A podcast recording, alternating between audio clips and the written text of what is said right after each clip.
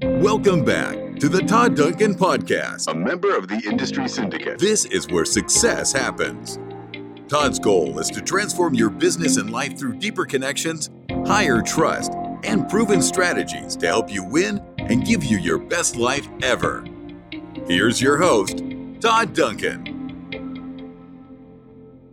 Hey, it's Todd Duncan. Welcome back to the Where Success Happens podcast. As you know, each time we do one of these podcasts, we have one simple goal, and that is to equip you with skills that'll help you in life and business do your potential, do your best work, enjoy the process, and really learn how to tap into your potential and what really can be valuable for you.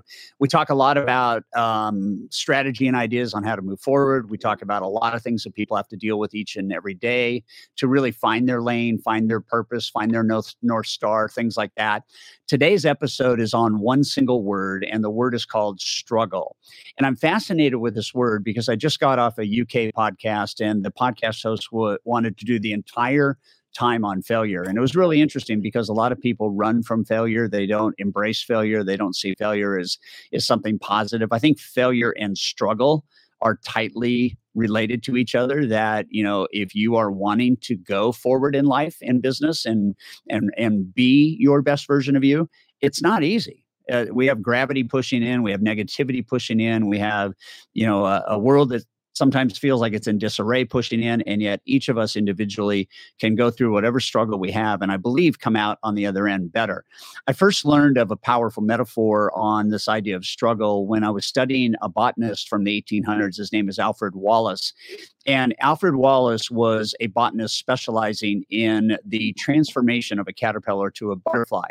And he began looking at each of the stages of a chrysalis. And then when the caterpillar began to shed, and then when all of that consumed, and uh, the, the new chrysalis was built. And then he would, in each of the eight stages of a caterpillar becoming a butterfly, he would try to accelerate the birth rate of the butterfly, the transformation. So he would start very early on and he would cut the chrysalis open on the second stage and the caterpillar would die and and then he would cut it open the third stage and the caterpillar would would die and the the way that he mapped it out was the further back to the first beginning of the transformation where he tried to eliminate the struggle of going from caterpillar to butterfly, um, the mortality rate would be much higher. And by the time we got all the way over to the eighth stage, it was very apparent that unless the, the caterpillar goes through the transformation to a butterfly, and unless the butterfly spends the energy and muscle to work to breaking that final membrane so that they can come out of that membrane and fly, was the only way to have a high survival rate versus a high mortality rate and i think it's a great metaphor.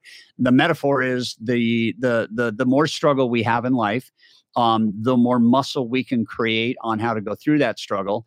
It's very very hard to expedite the results of a struggle because mostly those struggles are organic and um, and they're internal right? And so we have a beautiful time today with uh, somebody i've had the chance to get to know over the last couple of months. Her name is mj um, she's got a very powerful book out called gracie rising it's the autobiography of gracie j and it's um, really really powerful because there's been a lot of struggle in mj's life on her journey to become who she is today. So we get to hang out with her for 30 to 40 minutes and have some really good dialogue. So MJ, welcome to the podcast, and thank you so much for uh, joining us, and and thank you for your book. I found it fascinating. It was a it's a simple read. It's a page turner, and uh, and everything seemed to be um, kind of this journey, and each thing would lead up to something, and your desire to kind of clarify and find things out and and and looking at stuff that happened early in your life and and all that goes along with that. Um, I think this is going to be a phenomenal conversation. I had a chance to watch you live a week ago with one of uh, our mutual friends and clients, and uh, I want to thank Sam Royer because I wouldn't know who MJ is without Sam Royer. So Sam, thanks very much for the uh, the referral to MJ. So welcome, and um, what would you like to say in the first two or three minutes about who is MJ and why this book? Hey, uh, thanks, Todd. Thanks for having me, um, and thanks to everyone who supported me to get here to this point. I think the the biggest thing to say is just when it comes to writing this book, and the point of it is not to make money or to you know walk around saying I wrote a book. Um, it's it's crazy. It took me a long time to write this book. That was a lot of therapy for me, a very big uh, movement for me to get all my words down and feelings down on paper. But the point of it is to show people, uh, and of all different ages, uh, whether you're an adult, you're a child, you're a teenager, Sure um, that you can take struggles and turn them into something good. And just because you go through that struggle doesn't mean you have to go through the stereotype of what comes out of someone who goes through a particular um, incident in their life.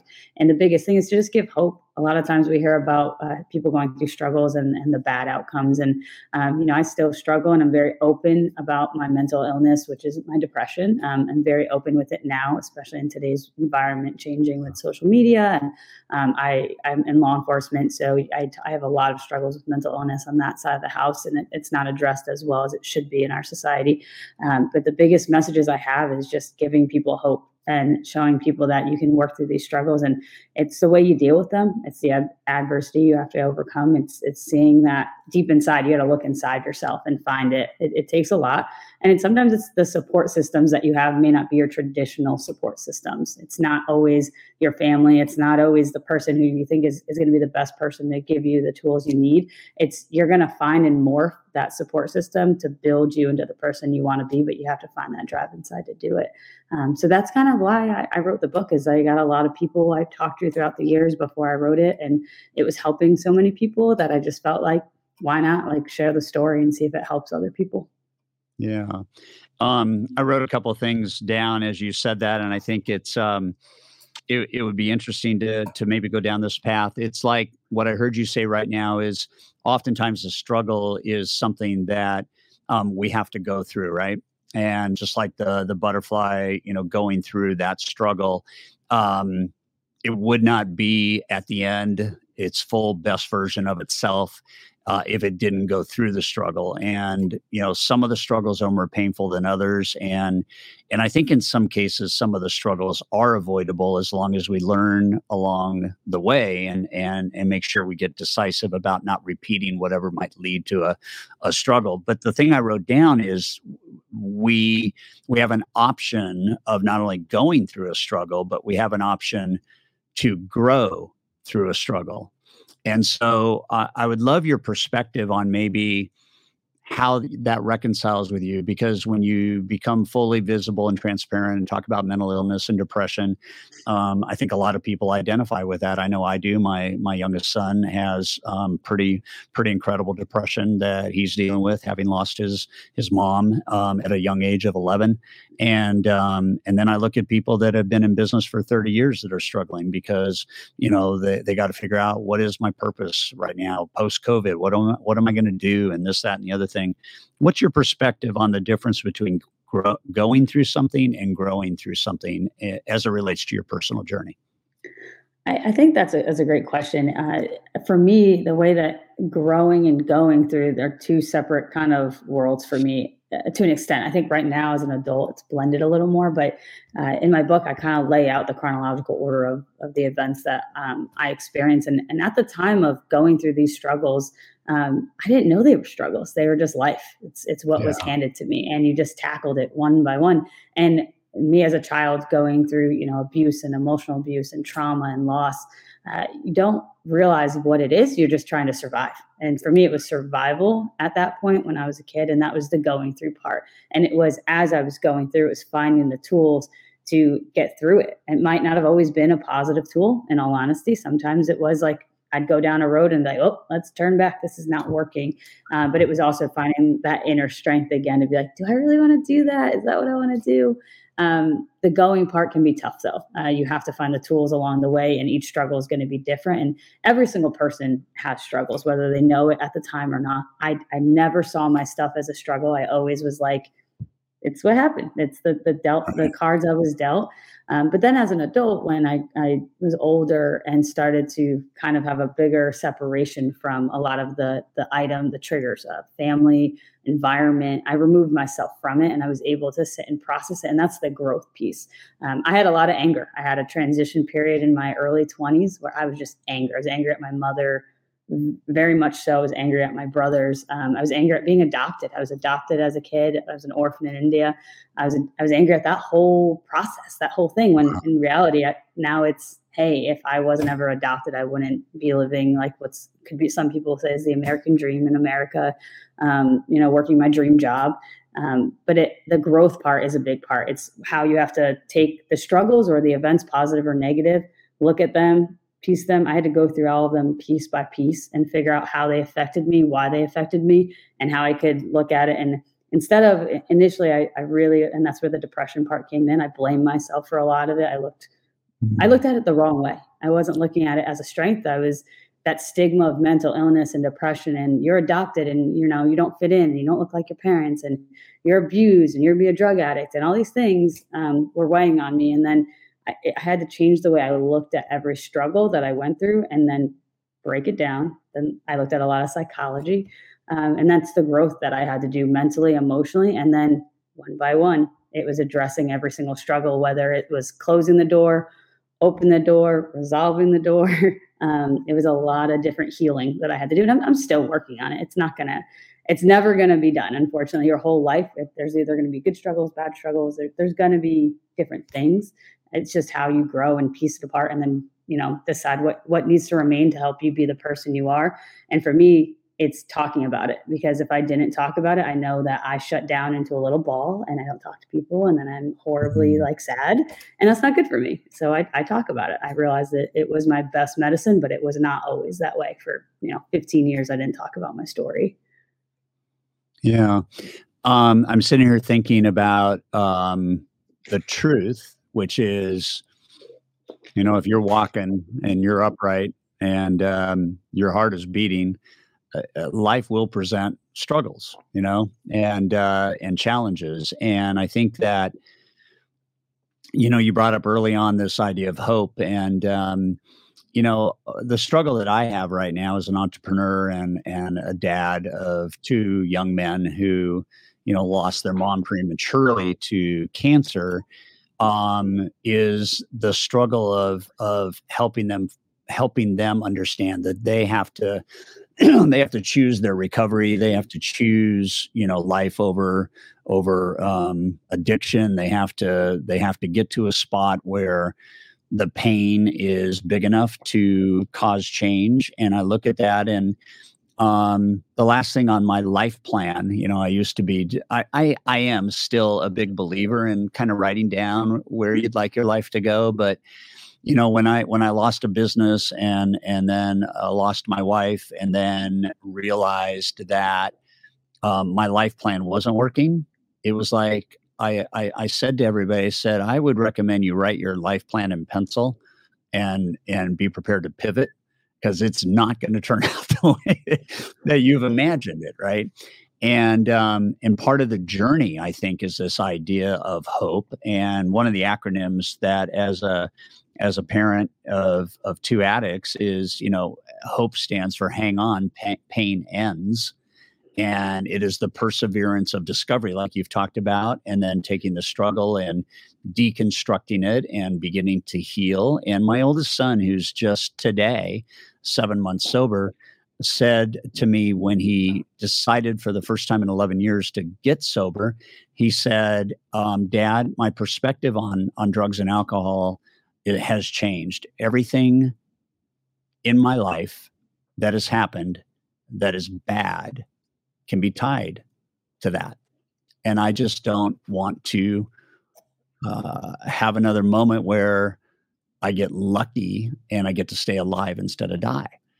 And, you know, it's just interesting because it, uh, you, you have to have hope. You have to have kind of faith that you can you can be a survivor, right? And in the mental health world, you know, when you get a text from your son that he, you know he wants to tie rocks around his ankles and jump into the ocean, that that's a really unsettling text. And so i, I feel this this whole conversation rolling around you know that that that the struggle is designed to make us stronger. You know what doesn't kill you makes you stronger if you have the right perspective. But for you it was like asking new questions asking different questions.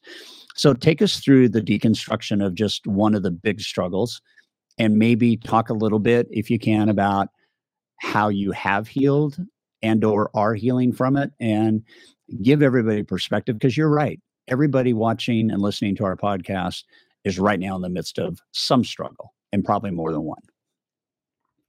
Uh, yeah, those are great points that you bring up with the the addiction piece and and having your your life penciled, uh, your life plan in pencil. Um, as much as my dream was to to do the career I have now, it was it, the way there went like this. It never went. I wanted it to go this way, but it, went like this the whole way. Um, and one of the things, and then I'll, I'll get into the answer to your question. One of the things that I think is part of my life plan, and, and was early on that someone showed me. One of my support systems showed me was. I was offered a lot of medicine to fix my depression. They they handled handed the pills to me constantly when I was young, and um, this person in my life just said, no like you can be happy without it and i was like are you nuts? Like i can't i can't be happy without it. I'm i'm spiraling out of control. I'm this mental case who's depressed and tried to commit suicide and i think just having one that person that support but also two just having that plan like i can be happy without pills. I can be happy without medicine medicating me every single day yeah. was probably a, a big thing for me and i'm glad that you know that person did that for me um, I can't imagine now, especially with the opioid ep- epidemic in the United States and all the the gateways to the prescription pills. Um, I, I'm like, oh man, like maybe I dodged a bullet there. Not, you know, finding that life path was you're gonna. This is what you want. And you have to figure out how to get there. Um, but picking apart one of my biggest struggles, um, there's, there's, a few, um, I think, is probably and, and it's one I still deal with, but I, I, still picked it apart. It took me probably the longest was my brother, um, my middle brother, who I was closest to when he decided to leave the family. Uh, the situation with that, uh, as readers would read in the book, uh, my mom got really sick. She got leukemia when I was really young. A family got separated, uh, put up into different foster homes for a period of time. And then we um, eventually got back together. My mom made some crazy, miraculous recovery. Uh, but the three of us, my two brothers and I, all adopted, all not blood related, different orphanages, had a lot of abandonment issues from, you know, the start. Um, I think it was hard. We all came back. We were all treated differently at the foster home. And so when we get back into a home that's different with a mother who looks completely different and, it, and is trying to put our family back together, uh, having my middle brother be in such a vulnerable state of his life. Um, for me, as a nine year old perspective, I was nine. Uh, he was my best friend. He was like the mm. closest to me. Uh, we always were sharing each other. He taught me how to play basketball. He taught me to do the drums. He taught me to rollerblade. Uh, I was closest to him in age. My other brother was very introverted, um, a little more reserved with our our brother sister relationship. Um, and there's there's some abuse in the family at that time, but it wasn't anywhere to the where it evolved to. Um, but when, and I always had a relationship, and when had that turning point in his life and from my perspective it was my fault. He you know he we were at home one day my mom was gone my brother other brother was gone. He came at me beat the crap out of me um, tried everything he could to to kill me and he told me he did. Um, and he um, he my mom came home and we were separated police came we were removed we were separated from the house um, was placed in a mental institution he was evaluated and then um, removed from the family, put into a foster home, uh, official state licensed foster home. Um, never really heard from him again. He popped into my life once. Um, that was the one of the most traumatic events for me because it was someone I loved and he, he was my protector. Um, and then the after effect of that that it caused, and where I had to, you know, this is me as nine, watching my mom go from a very outgoing teacher who's well loved and was always super hyper with us and always wanted to do everything for us and put her family first because that's who she was and that's what she taught us to do. And she's a single parent raising three little Indians is the joke I make, but she's an amazing human and she, she still is. Um, but she fell into a depression and the depression as a me as a little girl with my mom just not being around, going through me going through growth and puberty and all that stuff and not having a mom to support me because she was so mm. depressed watching not knowing where her son was and having parental ties eventually cut legally. Um, that hurt me because then my other brother, and this is all tied to the same struggle of leaving, um, my mom disappears into her depression um, and isn't really there. She shows up, she gave us a roof, she um, you know made sure we had clothes, but she wasn't emotionally there. She wasn't I love you. She wasn't celebrate holidays. Let's do birthdays. Um, she was just gone. And my oldest brother was he was dealing with his own struggles. He doesn't have a dad as a role model. He's been bullied. He's darker skinned than I am. He had some problems with race. Um, I think he felt like he needed to be a father role, but he didn't know how to do it. Uh, he had gone through abuse from um, our grandfather, so his method was emotional abuse and physical abuse to me. Uh, I just remember a nine-year-old kid being terrified to go home, so I stayed at school all the time, or I just athletics, or always had friends around and just being scared at night. I, I, have this habit. I still have it. I have to lock my bedroom door at night. I cannot sleep without my bedroom door locked. It's a, it's just a habit from when I was a kid, and I still to this day do it. I can't literally go to bed without doing it. Um, and so as a kid, that's what I viewed. It was, it was, um, it was loss of someone I love so much, and then watching him turn on me. And, and now as an adult, right? So I picked it apart. The first step before I get to the adult version of it is like when I was a kid, I didn't know what to do with it. I just was like told that left because of me. It was my fault, ran away, and it's all my fault, and you're never going to amount to anything. And it was constant over and over for years. Um, and I believed it. So my depression spiraled. I mean, I thought I was the reason for every part of my mm-hmm. family not loving me and and not and that's why I was adopted and all these other you know issues that came about from it. Um, and then when I got older and I was in my 20s and I separated from my family because of the severe depression and abuse, um, it was trying to look at the perspective of what each of us went through, what went through, what went through, and what my mom was going through when we were in that that era of my mom getting out of the hospital and us coming back into the household. So it took me probably a good two years to pick apart. Okay, how was feeling when he came back into the situation? How was feeling, and how was my mom feeling, and and what effects did each of our actions have on each other and then how it interacted all together. So it was a lot of breaking down of, of that. Um, and i was able to break it down and, and say you know all of us dealt with it the best way we could. Like i was the youngest so i really just thought like this is life and, and this is how families work. And um, that was my view of reality. Um, and as an adult the changes have been you know now both my brothers, um, one of them, the oldest, is doing better. He's going to get the help he needs. He's trying to come back into my life. He's starting to do the stuff I did 20 when I was 23, and he's processing all the trauma from the family, and he wants to be there. And it, it's it's overwhelming for me because I put very big distance and, and space, and I've always said, you know, I want the best for them, uh, for all of my family, even though I don't feel as connected to them. Um, and the other part with the other brother is he's come back recently in the last couple of months, actually, since I've met Sam Royer on the bike tour. Um, and he's come to me and said, his perspective is, You had a great life, MJ, and I did nothing wrong, and you lived the best. And it's so interesting to hear the arguments him and I, and they're not arguments like yelling, they're me saying, You, you don't know what happened. And um, now it's as an adult, it's fighting. It's fighting like the relationship I want to have with my brothers and my mom but also keeping my depression in check and making sure I don't fall into that hole again where I'm feeling like everything's my fault because yeah. I still have really date back holidays are the worst. I don't holidays I, I don't like them. I, I want to like them and I love being around people. It keeps me like going.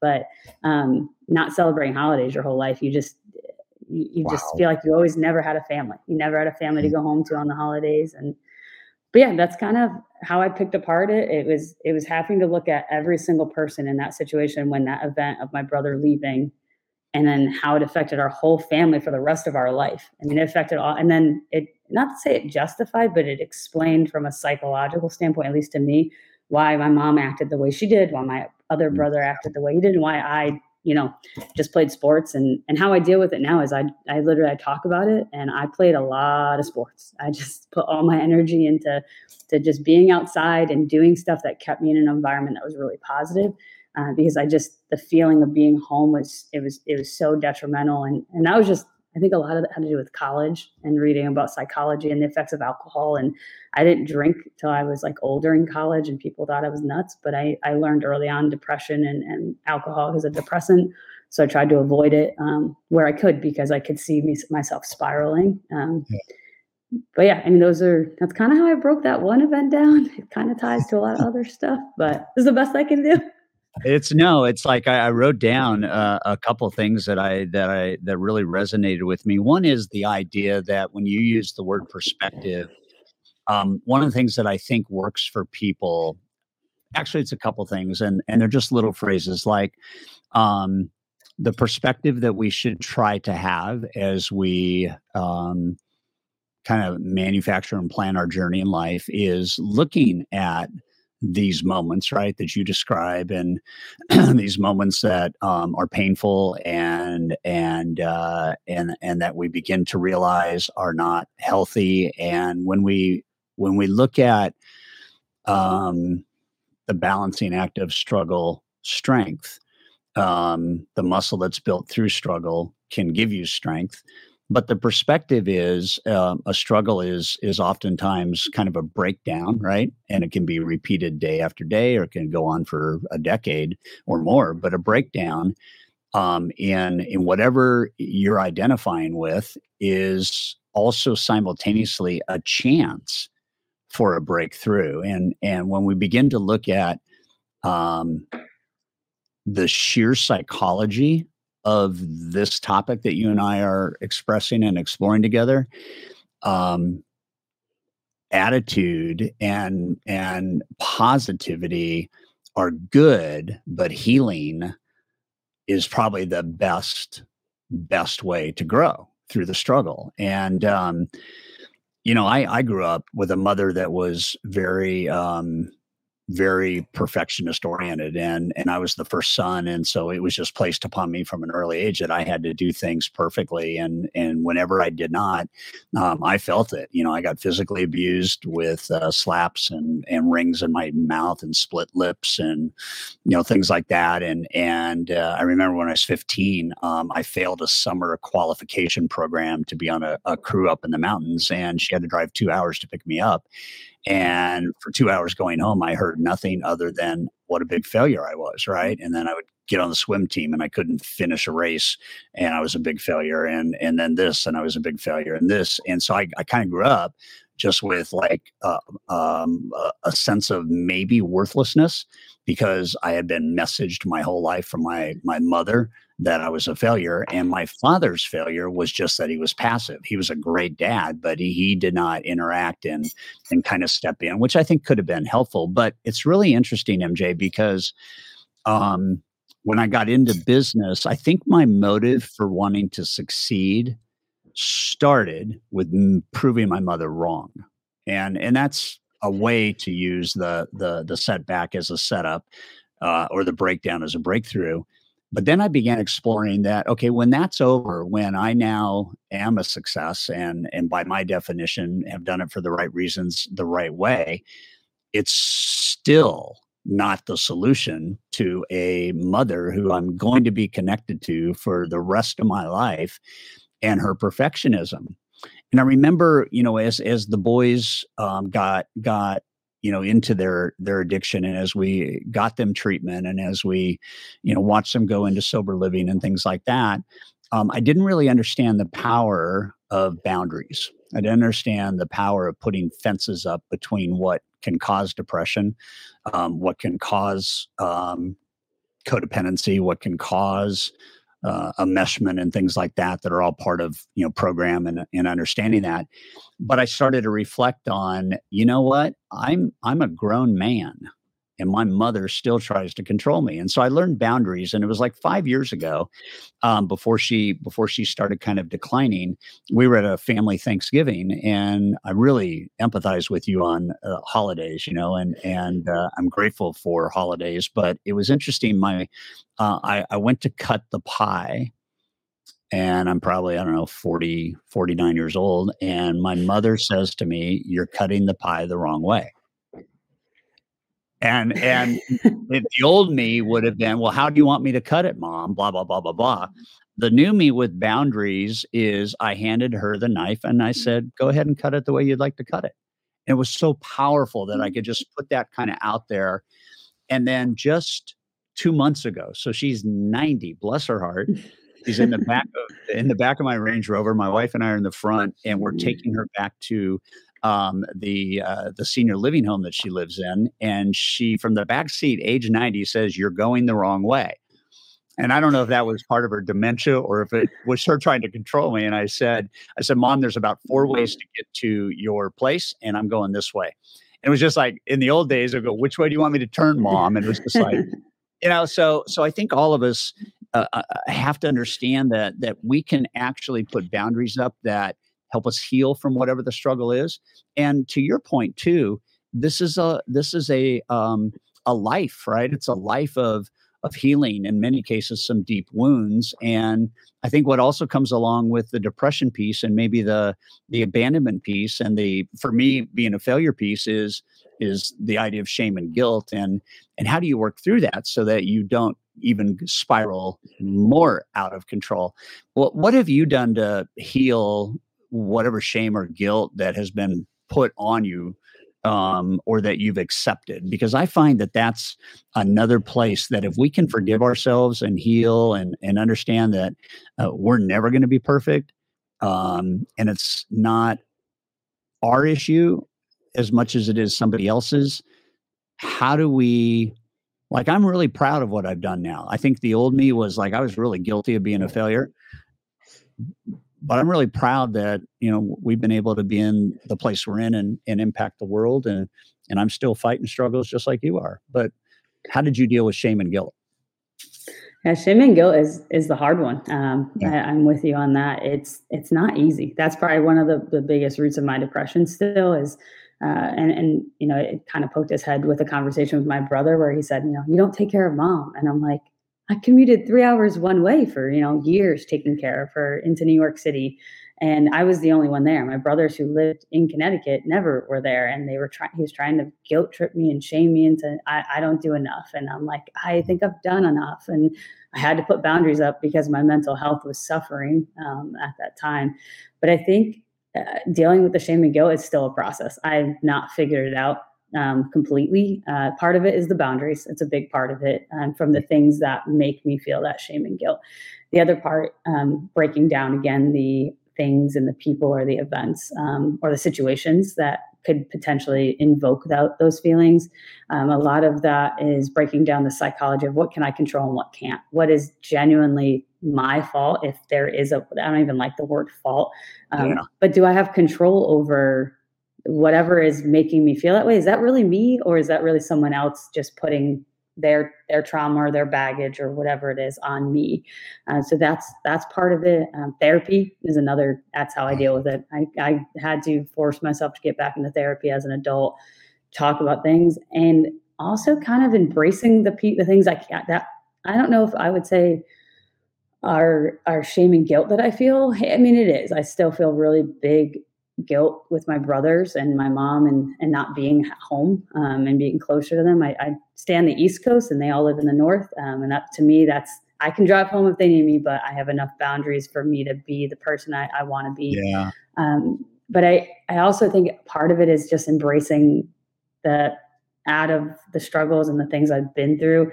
It's embracing who I am. And I eventually had to stop hiding the mental illness and i don't even like the word mental illness it like yeah, bothers yeah. me I, I, probably just hide the fact i have depression i did it a lot and then um, it just got to the point especially with covid because it was such a big topic and i i watched colleagues um, you know lose their lives because of they they were struggling with it and it wasn't coming out and people were hiding it and, and burying it and, and sky the service dog which you saw at churchill um, sky is my best friend she's sleeping over there so I can't grab her. But she is um, a, a, PTSD service dog that wears a, a, little Velcro patch on her vest that says PTSD service dog. And I bring her to work and I bring her everywhere. And I think it's an unexpected thing where I, I've always said the biases I hate when people come up to me and they're like, oh, and, and I work for the FBI. I'm an FBI agent, dream job.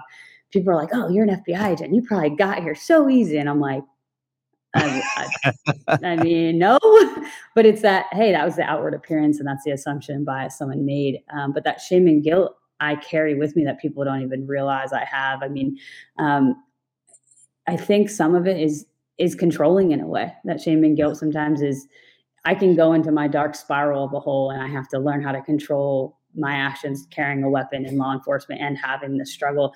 And uh, like Sky is like the best check for me because I always think of it as Sky depends on me. And if I don't wake up tomorrow, dog's not going to have a mom. And it sounds kind of rudimentary, but to me, that is one of the ways I deal with the depression and the shame and guilt. I just am trying my best to work through it like piece by piece and say, okay, how I've, I've put the barriers up from the things that cause me to feel the shame and guilt. And when I do feel it, how do I how do I mitigate it the best I can? I, I don't think there's an answer on how to get rid of it. I think innately people are always going to feel it, but I think speaking about it, talking about it, using parts of it to help, and also just owning it. Like, yep, I do feel shame. I feel I hate knowing my I was abandoned by someone in India, and I'm never going to know if it was because they truly love me or because they just didn't give a crap about me. I yeah. feel guilt for not being around my mom as much. I feel guilt for being mad at her sometimes because she treated me so poorly because she's focused on other things. Um, but it's it's just about perspective and just trying to again turn around and look at things differently, and then put things in my life that make that minimize that shame and guilt feeling. And and people, I mean, people who can say to me, I have a lot of people who put me in check. They're like, MJ, you're not. I, I will talk open. They're like, you're not that person, MJ. You've never been that person. And that I, I, still don't believe it. I have a hard time taking compliments. I'm really bad at it. Um, I at work, my the people I supervise are always like, "You're a great boss and a great leader," and it's because you're not afraid to tell people when they're hurting people and being wrong. Um, but it's it's also just putting those things that in my life that have made me feel worth, and because I, I did not feel worth pretty much most of my life. And just seeing mm-hmm. Sky come when I come home smiling with her doofy little face is like, hey, I had a bad day, but that dog loves me, and that's awesome. Um, so yeah, I, that's a very long answer for you. No, but it's it's super powerful because I think at the end of the day, um, we have a chance to, uh, at least for me, and, and maybe for you, um, I think when you can get authentic and vulnerable at the same time, that begins to free you, right? And it's like when when my son said, "You know what, dad? Everything in my life that has happened that is bad is tied to to drugs and alcohol." he felt free in that moment because he finally didn't have to fake it. He didn't have to lie. He didn't have to cancel a meeting with me because I would, you know, he would be hungover or anything like that. It was like, it was like, I own it and and I'm going to free myself of this burden and it changed it changed everything and it didn't happen like he woke up on a friday and said uh, you know what? I'm gonna i'm gonna own this and i'm gonna disclose that i have a, a problem with drugs and alcohol. That's not easy for anybody to do but as soon as you do it it it like creates freedom for you at least a little bit of less heaviness and then it clears the space to grow and it clears the space to identify with others. And now he's got people just in his seventh month of sobriety, he's got people that you know, are asking him, Can you help me? You know, I know that you've gone mm-hmm. through this. Can you help me? And I think that's part of why I wanted this podcast is can we help thousands of people understand that there is a way and you can get help and you can heal. And your book is a therapeutic journey on how to heal and and the story and and and what you went through and um you know when somebody when somebody puts their hand up and says that's me I, I, I can benefit by hearing mj talk about her recovery so to speak and and getting strong and healing and i think too many people carry a big burden of of shame and they don't realize that the pathway to freedom is to share what you're shameful about like you know i'm shameful that i yelled at you yesterday son you know, but I want you to know I apologize and I want you to forgive me and I want to do my best to not talk that way to you anymore. Whether I was triggered or not, you know, it's just like, okay, so and it's not being apologetic. It's just I care and I want you to care and I want you to understand that I care and you know, and it's just it's a behavior I think worth modeling, I guess. And um so if you're watching this, we're with MJ. She's the author of a beautiful book called Gracie Rising. You can get it on Amazon. It is a beautiful read. If any of what we've talked about so far strikes a chord in you, uh, get this book today. Go to Amazon, order it, get it tomorrow, and read it this weekend or read it tomorrow. Spend two hours going through it. It's a uh, it's a blueprint for a journey uh, of healing.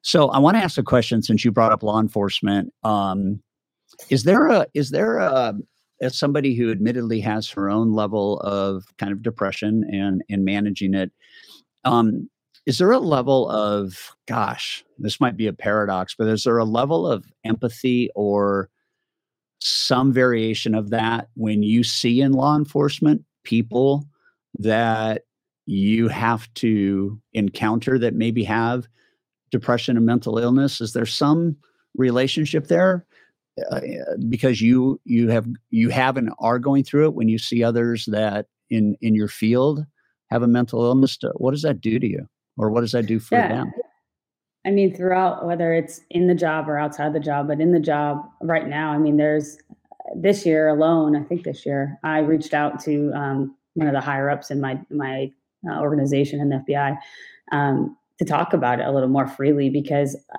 seeing I have had a lot of people that I've been able to identify it on and, and I I know what it's like to have someone approaching. It's not about making someone uncomfortable.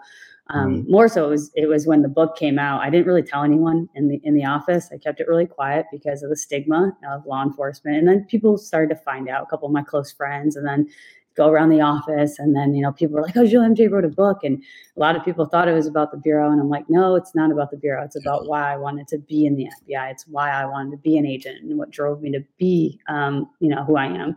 Um, and I think the book alone opened up people to come and talk to me. Um, it was very discreet at first and, and still is. There are some people who have just come to me and uh, said it. And then there's been times where I know I've never called them out on it. I'm not going to sit there and di- I'm not a therapist. I'm not going to diagnose someone, but I do have a huge empathy when I see people going through stuff. And and working in New York during COVID, um, at the heart of it was was horrible. I mean, we all had financial struggles. We had a shutdown. You know, prior to that, where we weren't getting paid for a while.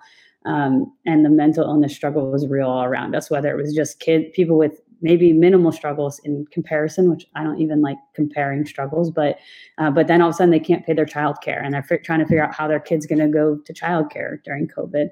Um, but I think I have a huge empathy, not only just at the federal level, but we work with state and local partners, and you know we've had uh, people that have taken their lives, um, and a, a, lot of it's been um, when we've actually lost the life of someone um, people coming to me and asking me how how is that possible mj? I don't understand. You know suicide stuff and you've been through it and you felt it. Um, and it's been that was kind of one of the first experiences i probably had after the book came out because people knew i'd been through suicide because i'd never talked about it.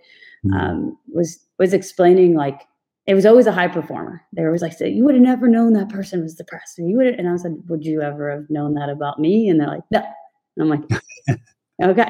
And so we don't tell people. We we just we love whatever we're doing probably, and that's what keeps us going. And then something triggered them. Um, and so I think I do empathize a lot. I try my best to to help where I can, where I feel appropriate. And a lot of it's just relating and giving them a door to open because I think, right. especially with the men in my field, um, they're not going to go to their bro and be like, "Hey, bud, like I feel really sad today."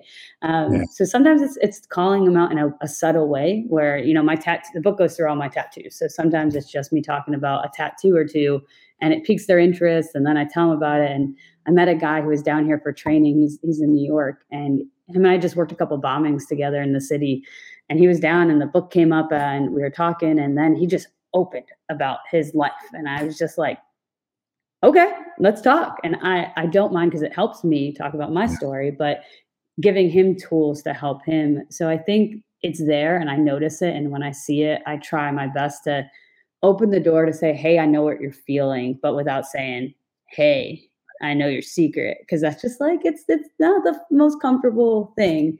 Um, but I do, I, I think I actually, I don't think I knowingly look for it. Um, I just, the way I think I combat it is I try to just be I try to be good. And and um, one of our former directors always said, just do good and be good. And that's kind of one of my things. I'm always like, gosh, just be good. Just do nice things and be a good person. Because my other thing is, I would get bullied all the time when I was in from a kid up into my career. I've had females in my organization bully me, and um, mm. it always shocked me because I'm like, you have no idea what that person is going through. So I always right. tell people, like, before you be a jerk to someone, just like you don't know if what you're doing could be the one thing that tips them over the edge that day. Like you don't know. Um, so I always try to be nice to people. And when I notice, like, hmm, I can't get this person to laugh today, that's really weird. I hope they're okay. Or, you know, bringing Sky in um, to, to work as a service dog has been great. I've had some people come up to me and say, you know, MJ, and not so many words, like, I needed that today. And I'm like, cool, I'll bring her in every day. If that helps you, we got you. Um, and that's been my push is just, I don't, I don't hide it. Now the book is sitting on my desk. If someone asks, I'll tell them because maybe they're asking because they've heard about it, but they can't approach me. Uh, but yeah, I think I probably empathize a ton. Um, I try to use it. It helps me get through my day. And I also have really supportive leadership, which is important. Um, I've been supporting leadership that I go to the openly and I say, Hey, I got to be home today because there's stuff going on. And they're like, okay, MJ, we got it. And they don't think I'm going to go run around. They just, if I'm saying I need a mental health break, they get it. Um, so yeah. yeah. yeah, I mean, super cool. Um, I, your Instagram ham- handle is Orphan Inked, and uh, you guys can uh, go to Instagram and uh, and and follow MJ at Orphan Inked. Orphan Inked. Um, can I ask you to tell us one story about one piece of ink and uh, tell us kind of your because I'm fascinated by how you even got started and it's beautiful. But show us one and tell us the mm. story. Yeah. Um, let's see. I don't know. There's so many. We'll go with we'll do this one. So this one okay. right here is my orphanage gate. So it's like the bars, and then across the top is some lettering, and on the bottom there's a date. So that one was one of my like early on tattoos. Um, I actually, so my mom, like I said, single parent. She uh, never told me I was an orphan. I didn't know until I was 29 years old that I was an orphan. Um, I was oh, I always I was adopted. My mom's an Italian woman with women, wooden spoons on her wall. Like she's, she's Italian. I talk with my hands because of her. Um, and I, when I was 30, I said, oh, I want to go back to see where I was born. Because, you know, I grew up where I don't look like anyone. I have no blood relatives. I was always the brown kid in the sea of, you know, white kids, which is okay. It happens. Um, but I never knew where I was born. Like having that connection of, oh, I was born at this hospital at this date at this time. Like I don't know that. And a lot of us don't know that. So I think for a lot of adopted kids who have closed adoptions or um, international adoptions, we don't have that connection. So it's big for us when it, when and if, especially for females, we go back to see it. So when I was 30 mm-hmm. or just before I was 28, I started doing some digging on on the Facebooks, and I found a group for my orphanage where um, it talks about mm-hmm. the orphanage, but it said orphanage, and I was like, orphanage. What? I thought, what? I'm so confused. And then my mom was like, I think she'd gotten injured. Um, she fell down some stairs, and I was going through all her stuff at home, and I found this pamphlet of paperwork that said, you know, Janaki, which is my Indian name. And so I opened it, and I find all of my paperwork that says I was abandoned, Whoa. and I was, and I'm just like, and that's when, and that was when I was like not writing the book yet, but I still had it in the horizon, and I was just sat there staring at it, like, no. And then so I, I took it. I didn't tell my mom. I took it, and um, like a year later when I was planning the trip, and she was very anxious about it. You know, as much as her and I don't have a super tight connection, she's my mom, and she brought me here, and she gave me the life that's much better than what I would have had. But she tried to protect me, and I said to her, "I go, Mom, am I an orphan?" And she's like, "Yes." And I was like, "How come you never told me that?" And she was protecting me. She didn't. I said, "Mom, I'm 29. I probably can handle it now. Like I get when I was a kid, like you don't want to tell me. um, so I ended up going back to the orphanage, and I'd seen pictures of it on the Facebook group, and I'd re- done a lot of research about going back and going with a group, and I met some am- amazing. I have like some amazing friends. Um, actually, the second book I'm working on writing, I've been interviewing people from that orphanage because they all have very similar stories um, to me. Yeah. So I'm trying to take all their stories and put them in like a book now, because um, we all have very different um, it, it's it's similar because a lot of us work in like public safety fields, which is interesting. Yeah. We all want to help and give back. Um, yeah. And some of us had great upbringing. Some of us have very big struggles with mental illness and abandonment. Um, so right now I'm compiling all of that. And then this, so this tattoo is the gate outside my orphanage. It's what it looks like when before it got shut down. Um, the top is the baby passport that I found in my mom's paperwork. So I took the baby passport and then underneath it, a lot of a lot of people think it's my birthday, and I'm like, no, guys, that'd be stupid. Um, it's the the stamp of when I came into JFK, so it's the passport stamp underneath it of, of when I came into the U.S. Wow! So that's what that one is. So it's kind of cool. I won't go back for a while, but uh, the yeah. orphanage was it was very crazy to see like I was born in a jungle. So I, I joke on my softball team when when we're playing with the guys down in down here. I'll say, guys, I was born in a jungle with some monkeys, and they just look at me and I'm like, I'm dead serious. I was like, literally born in a jungle with monkeys on a river. Um, so it was interesting to see like where I supposedly was born, and you know things yeah. that I never thought of, like my birth date was assigned to me, but I never ever looked at my birthday that way until one of the orphans I was with, she's like, I hate my birthday because we don't know if it's my real birthday. And I'm like, I never thought of that. And I, I don't hate my birthday, but I never thought of it that way. And I felt bad that that's how she viewed her birthday. Um, but yeah, that's the orphanage. That's only one tattoo, but that's the orphanage one. No, but I, I love the symbolism. And uh, is, is that going to be on the cover of the book?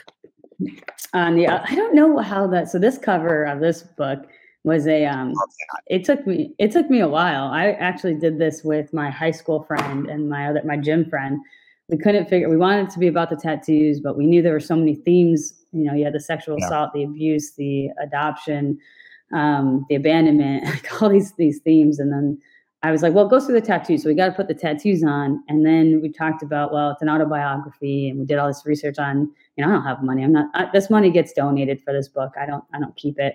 Um, but we went with the half mask because it was, you know, everyone always had this opinion of MJ, you're, you know, perfect and you were raised great. And I'm like, oh, no.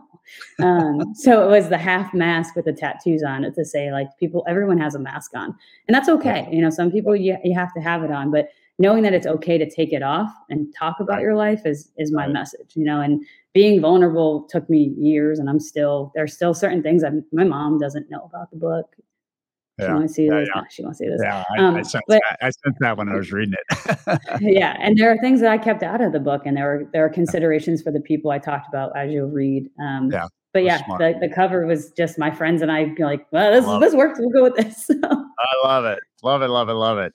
We've spent uh, 50 minutes with uh, just a beautiful person, MJ. And uh, again, she is the author of Gracie Rising. It's a very, very powerful book on healing through life and through adversity and through struggle. Uh, I recommend it highly. I've, I've read it. My wife has read it. Um, uh, the, the gentleman, Sam Royer, that's responsible for introducing us.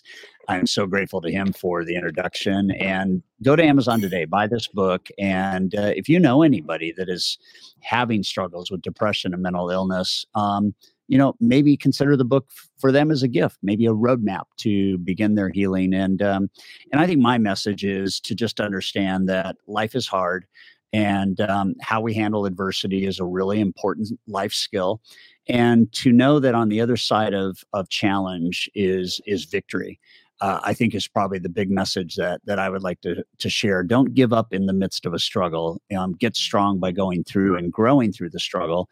And I think you're going to heal just like I know I've healed. And MJ, it sounds like you're you're healing, and all of us need to heal from whatever wounds we have um, from from yesterday all the way back. And it's a really powerful place to be when you heal.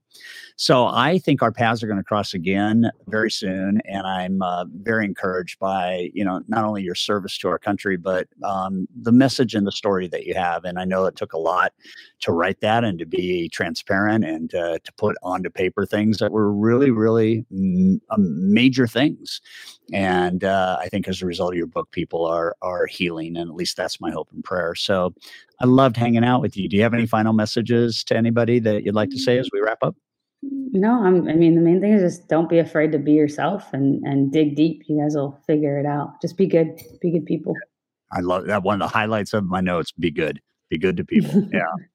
All right. Well, thanks everybody for joining Where Success Happens, and this is definitely a success story on the outside and uh, and boundary of struggle. And um, I think all of us we're going to go through struggles, and we're going to grow through struggles, and we're going to be stronger because we do that. And um, you know, the way we attack problems in life is actually the way we end up living life better. And I think that's the goal that we all have. So uh, join us again for our next podcast. And once again, MJ, thank you so much for adding so much value to thousands of people. I really enjoyed getting to know you and see you. And uh, can't wait for our paths to cross again. Thanks, Todd.